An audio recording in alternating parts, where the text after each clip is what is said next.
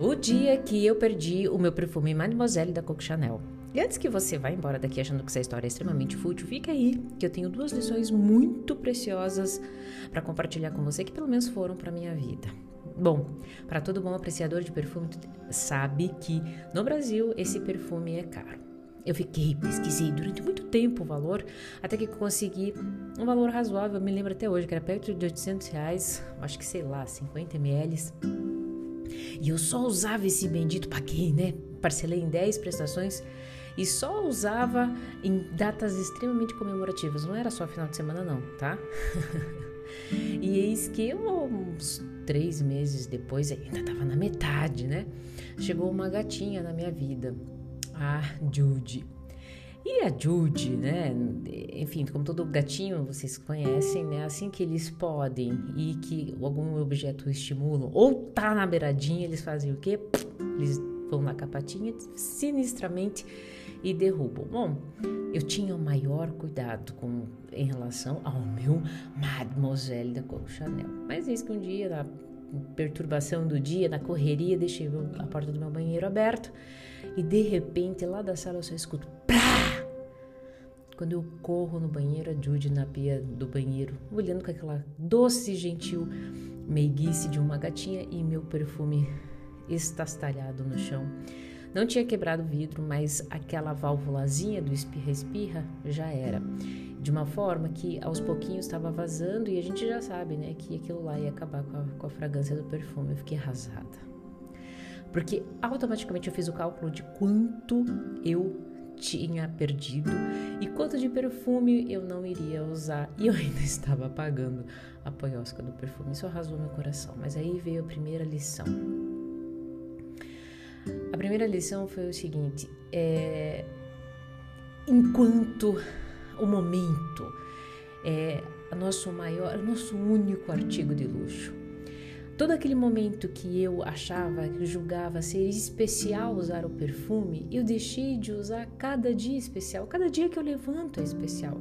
Cada dia que eu me coloco para respirar, ele é único. Ele está me mostrando que é mais uma oportunidade para viver grandemente. E em qual momento é, eu acredito que não será esplendoroso? Ele vale um perfume Mademoiselle Coco Chanel nesse, nesse medo e nessa sensação de que o momento ideal vai chegar, de que aquele hoje não é especial, é aquele grande dia fez o que? Fez eu perder a grande oportunidade de desfrutar da fragrância de um perfume que eu tanto admiro, que eu tanto gosto.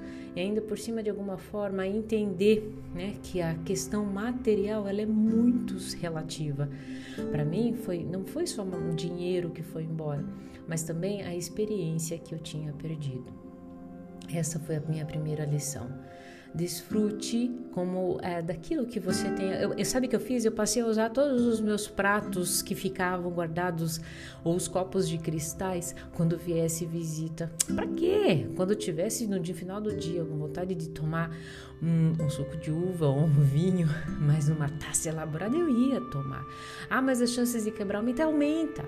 A chance de errar aumenta, aumenta. A chance de fracassar quando você se permite na vida aumenta, claro que sim. Mas também aumenta a sensação. E quando nós estamos alinhados a uma sensação boa, isso altera a nossa percepção, a nossa perspectiva de vida de forma otimista. E aqui vem agora a segunda lição, e essa é a mais preciosa. Hoje é domingo, dia 2, será? 2 ou 3 de outubro. 3 de outubro, 3 de outubro, eu estou em Gramado, no Rio Grande do Sul, 3 de outubro de 2021 e ontem, 2 de outubro de 2021, eu recebi a ligação de uma amiga muito querida, vocês vão ouvir falar dela aqui, a Josi, fez parte da minha infância, chorando muito, dizendo: tenho, sei que você está viajando, mas eu tenho uma triste notícia, nossa amiga a Fran se foi. A Fran, em novembro, dia 10 de novembro, nunca esqueci o aniversário dela. É uma escorpiana? É uma escorpiana? Acho que é uma escorpiana. Não entendo de signo, mas eu entendo da Fran e da data do aniversário dela. Ela foi uma pessoa muito doce. Dia 10 de novembro, ela ia fazer 41 anos. Fran tinha 40 anos e teve um. Eu não sei, na verdade, o que ela teve eu sei que ela partiu. E essa é a segunda lição. Quando eu soube da ida dela, as únicas coisas que eu conseguia pensar era no passado, na nossa infância e nos momentos em que eu deixei de viver com ela.